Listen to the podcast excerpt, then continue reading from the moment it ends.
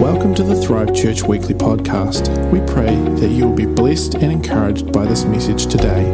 Thanks for tuning in. As I was in worship this morning, I was just reminded of a verse from Genesis chapter 26, verse 12. And I, I believe it's for some people here this morning, and maybe it's for someone who's uh, watching online today.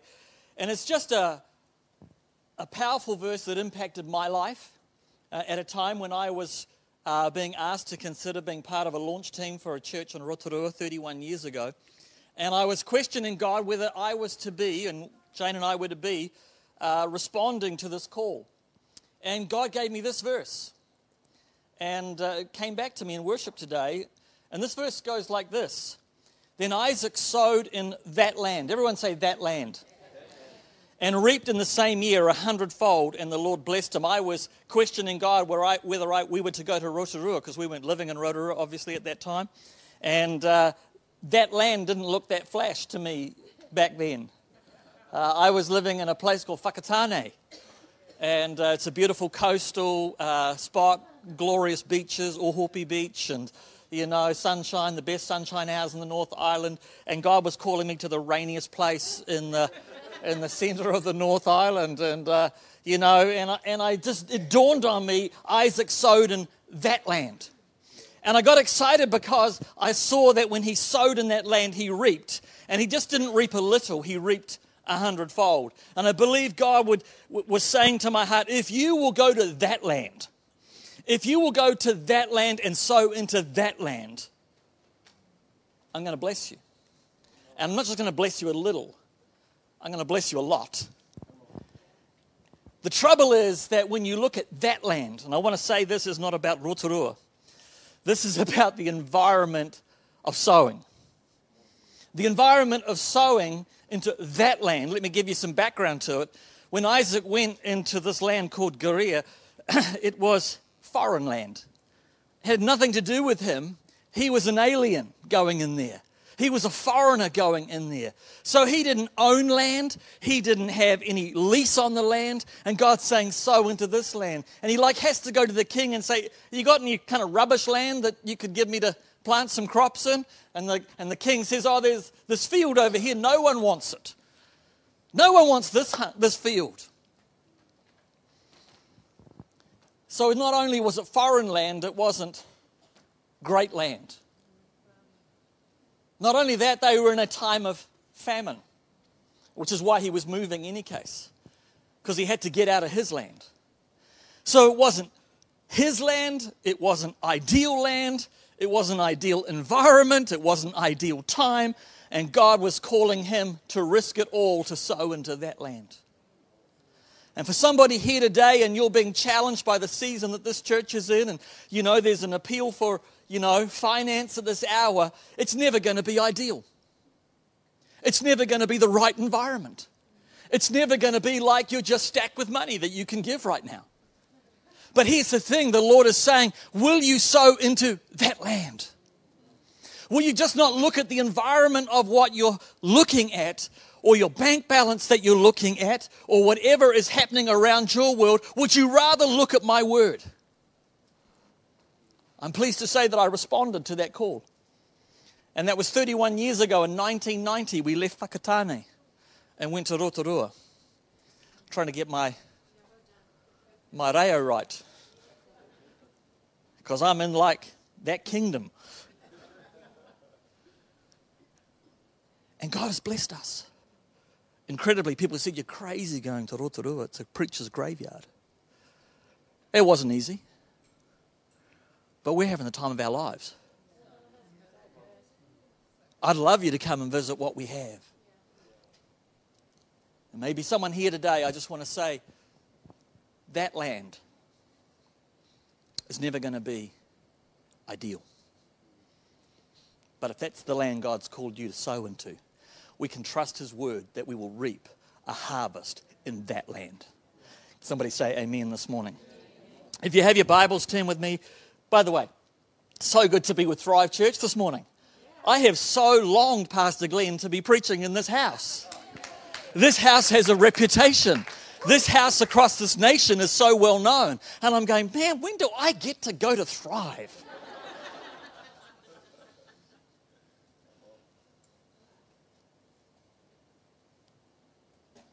Second Kings chapter 4, verses 8 to 21. And I do have a lot of scripture to read this morning. And this should be coming up on the screen behind me. I trust the people in the AV team. Now, it happened one day that Elisha went to Shunem. Everyone say Shunem? Where there was a notable woman. And she persuaded him to eat some food. And so it was that as often as he passed by, he would turn in there and eat some food. And she said to her husband, Look now, I know that this is a holy man of God who passes by us regularly. Please let us make a small upper room on the wall. And let us put a bed in there for him, and let us put a table and a chair and a lampstand. And so it will be that whenever he comes to us, he can turn in here. And it happened one day that he came, and he turned into the upper room, and he lay down there. And he said to Gehazi, his servant, Call in the Shunammite woman. And when he had called her in, she stood before him, and he said, uh, and she said to him, uh, Say now to her, Look, you have been concerned for us with all this care. What can I do for you? Do you want me to speak on your behalf to the king or to the commander of the army? And she answered and says, I dwell amongst my own people. And so we said, Well, what then is to be done for her?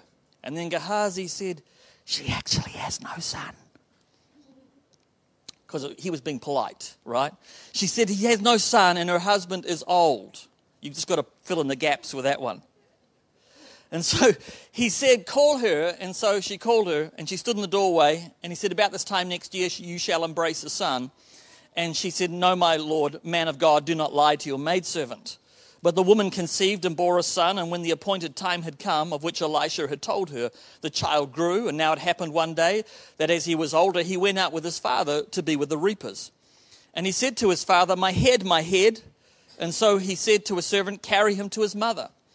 When he had been taken and brought to his mother, he sat on her knees till noon, and then he died. She carried him up and she laid him on the bed in the upper room of the man of God and shut the door and left him there. Now we have to jump down to verse 31. Because she goes and she calls for Elisha. And now Gehazi in verse 31 says, went on ahead of them and laid the staff on the face of the child, but there was neither voice nor hearing. Therefore he went back to meet him and told Elisha, saying, The child is not awakened. Then Elisha came into the house where the child was, lying on Elisha's bed, right? And he went and therefore, shut the door behind him. Uh, it's just the two of them in the room, and he prayed to the Lord. He went up, lay on the child, put his mouth on his mouth, eyes on his eyes, hands on his hands, and he stretched himself out over the child, and the flesh of the child became warm. He returned, walked back and forth into the house, and again went up, stretched himself out on him, and the child sneezed seven times and opened his eyes. Awesome stuff. And he called Gehazi and said, Call the Shunammite woman. So he called her, and when she came into him, she said, Pick up your son. So she went in, fell at his feet, bowed to the ground, and she picked up her son and went out. Don't you love the end of this great story? I don't want to focus on the end of the story today. I want to focus on what happened prior to the end of the story. Because the story is all about a woman who made room for God. And that's the title of my message this morning is making more room in your life for God. When people make room in their life, I want to say to you this morning that actually the seedbed for miracles when you make more room in your life, you're actually laying a foundation for God to do miracles in your life, as I see from the story. We want the miracles of God, but we seldom make the room for God to do the miracles. We don't want to take anything of our own and lay it aside and say, God, I give it to you. But I want to tell you, when we do that, we lay a foundation for God to do miracles in our life. And this is season for this church is a season of expansion. It's a season where you can grow, and it's a season where it's going to cost you as members of this church to sow into that. But I want to tell you if you will sow, you are actually making room for God to do miracles in your life and in your world. Somebody say amen this morning. We want the miracles of God, but do we realize that the seedbed for miracles is to make room? I want to give you five points this morning about how this woman made room for God. Number one, are you ready this morning? When you make room for God, it means making room for people. It means making room for people. What was the purpose of that room? It was for people, it was for travelers, and especially those doing the ministry and the work of God. She was making room for the ministry. Verse 9 Look now, I know that this is a holy man of God who passes by us regularly. Verse 10 Please let us make a small upper room on the wall. This is a warm and welcoming church, so please hear me out. I am, I am, I am not here to challenge you. I felt the, the love. But before this church expands physically, it has to expand internally. We have to make room on the inside of us. I have probably one of the, excuse me, one of the biggest church buildings around. And it was a struggle to fill it until a revelation came one day. It wasn't the size of the building that we had, it was the size of the building that was inside of me. That I had to make more room, and, and we have to teach our people that we have to be people of hospitality. And this is a warm and welcoming church, but I want to say that when people come in, it's not the hospitality team's job to make them feel welcome. It's not a team ministry that's to make people feel welcome. More people have joined our church not because of the hospitality team, but because people who sat in the rows got to know them and said, Would you come to my place for lunch? Would you like to come to my place for a meal? We have people in our church who's, who don't feel they can take people back to their home, so they've said, Is it all right if we take people to the food court after church? I said, Would you do that? They said, Yes, we want to be involved in making people feel included, but we don't feel our, we could do that at our home, but we don't want to stop making room.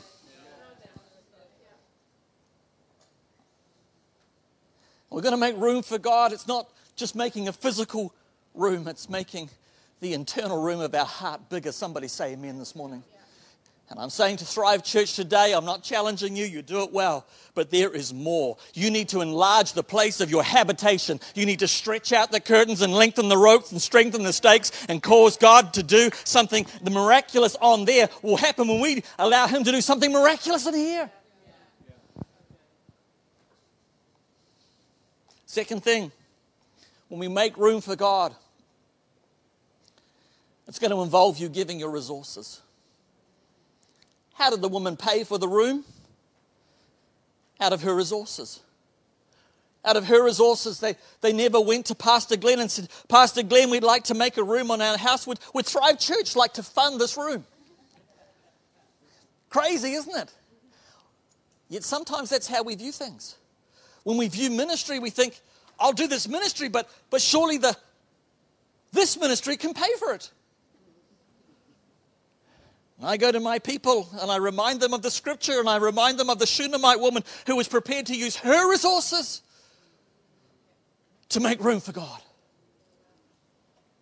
They used their bank account to make room for God.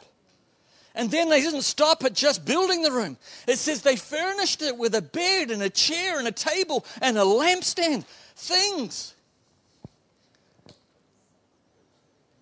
Things Oh, we can get so attached to things. I was loaned a car this weekend to use, and I was blessed by that car. You know, I could have had a rental car, but I got a blessed car. And I was just so blessed because someone made room. And I thought, yeah, this is how the kingdom works. When people make room, Every time I've loaned my trailer, it comes back damaged. Have you found that? I have not scratched the car at this point, Peter. When we make room for God, it's going to involve us giving of our resources. Is there an amen in the house? Oh, I know you might not like this message. Pastor Glenn rang me 13 days ago and said, We're in an expansion drive. Can you do something about giving? I said, What a preacher's nightmare to come into the church that I long to come to and preach the happy message. And you want me to preach about giving? They'll hate me. They will never want me back.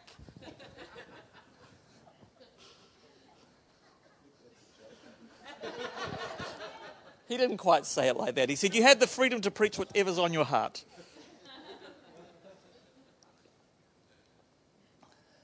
Are you happy this morning?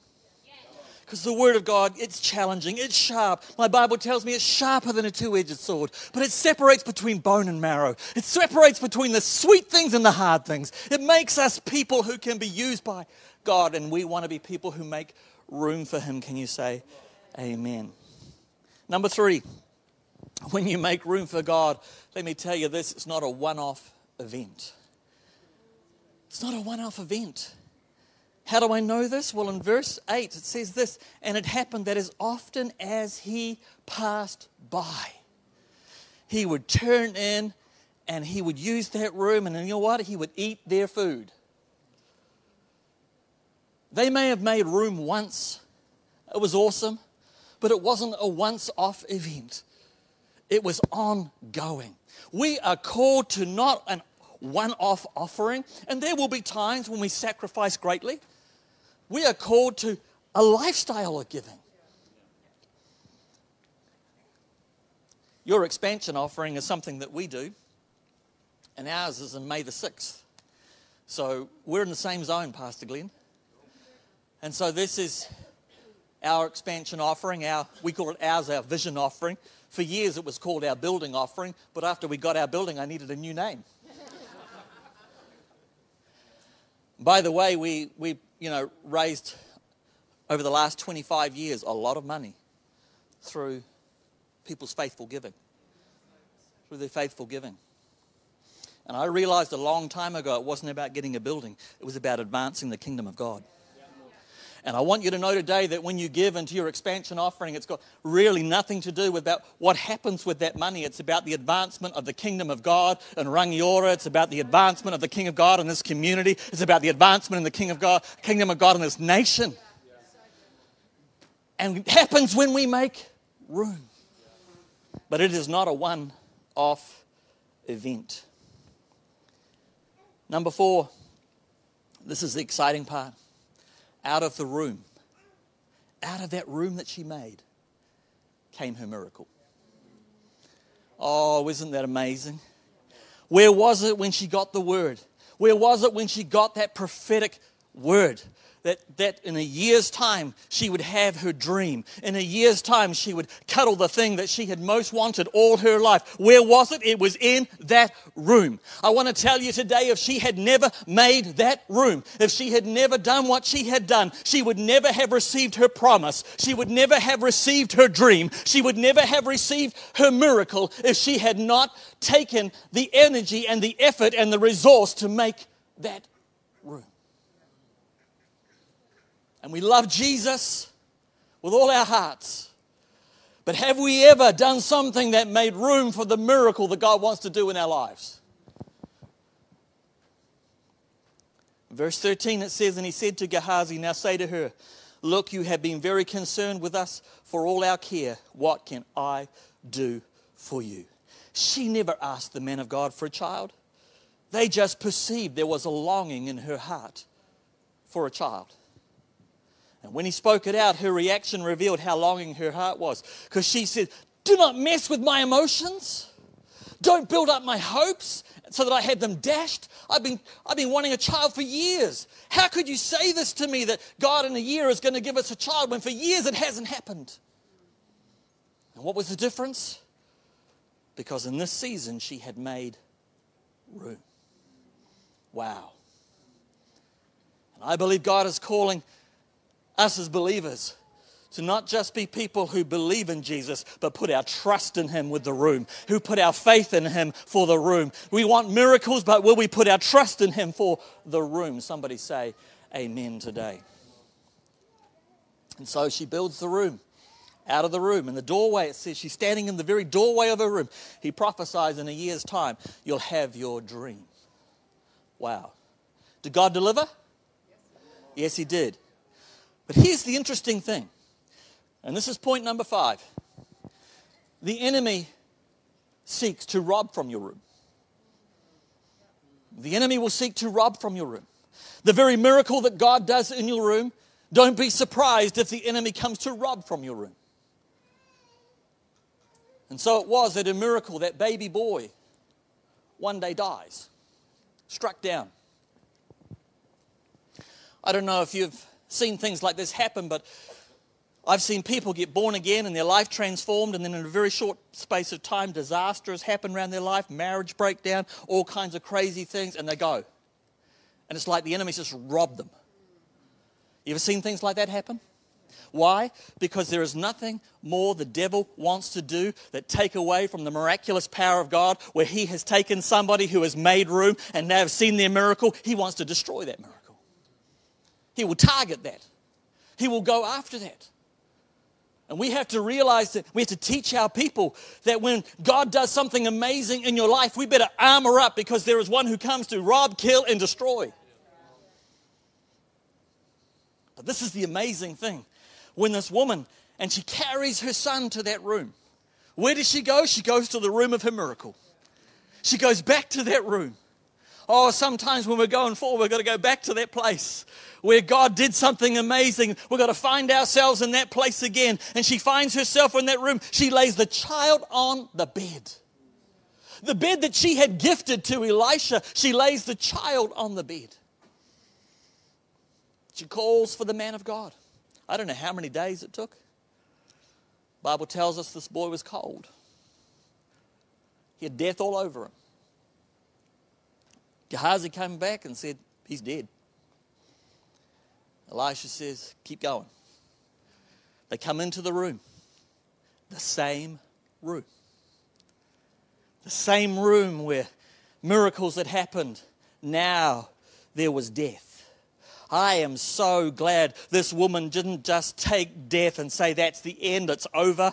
I'm so glad she wasn't a person that said, You know, God can't do miracles because He's already done a miracle in my life. Even though the devil has come and robbed me of my miracle, I'm not going to stop. This story doesn't end here. The story doesn't end with the loss of my miracle. I'm reaching out now for God to restore my dream, to restore my miracle, to bring back to life those things that had died.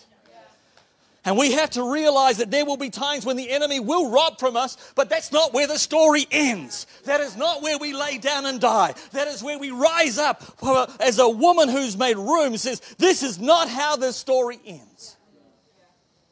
And Elisha came and lay on that boy and resurrected. We serve a resurrecting Jesus. We serve a resurrection Jesus.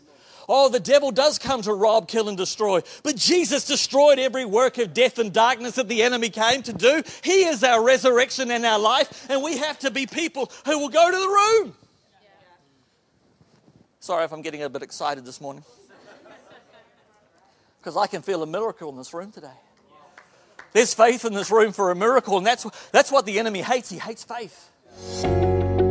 Thanks again for tuning in to the Thrive Church weekly podcast. Stay up to date with everything that is happening by following us on social media